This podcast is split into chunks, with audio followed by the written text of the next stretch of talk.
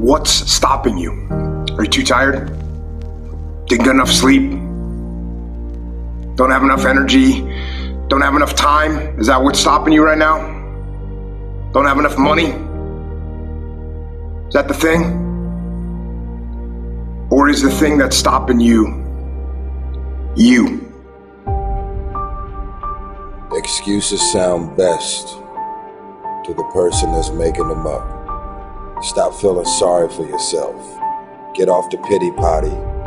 Telling everybody your sad and sob stories, trying to get people to show up to your pity potties and your pity parades.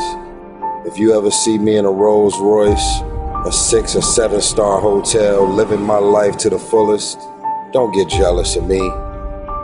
Because I work my ass off to get it. Nobody handed me nothing. Wake your ass up. Awaken the beast inside. It's game on. It's go season. It's time for you to take advantage of the access and the resources that you have in your country and your community. You got a problem with your life. You got a problem with your environment. Do something about it. If you want it, go get it. Recognize the excuses are not valid. They're conjured up, they're fabricated, they're lies. And how do you stop the lies? You stop the lies with the truth. And the truth is, you have time.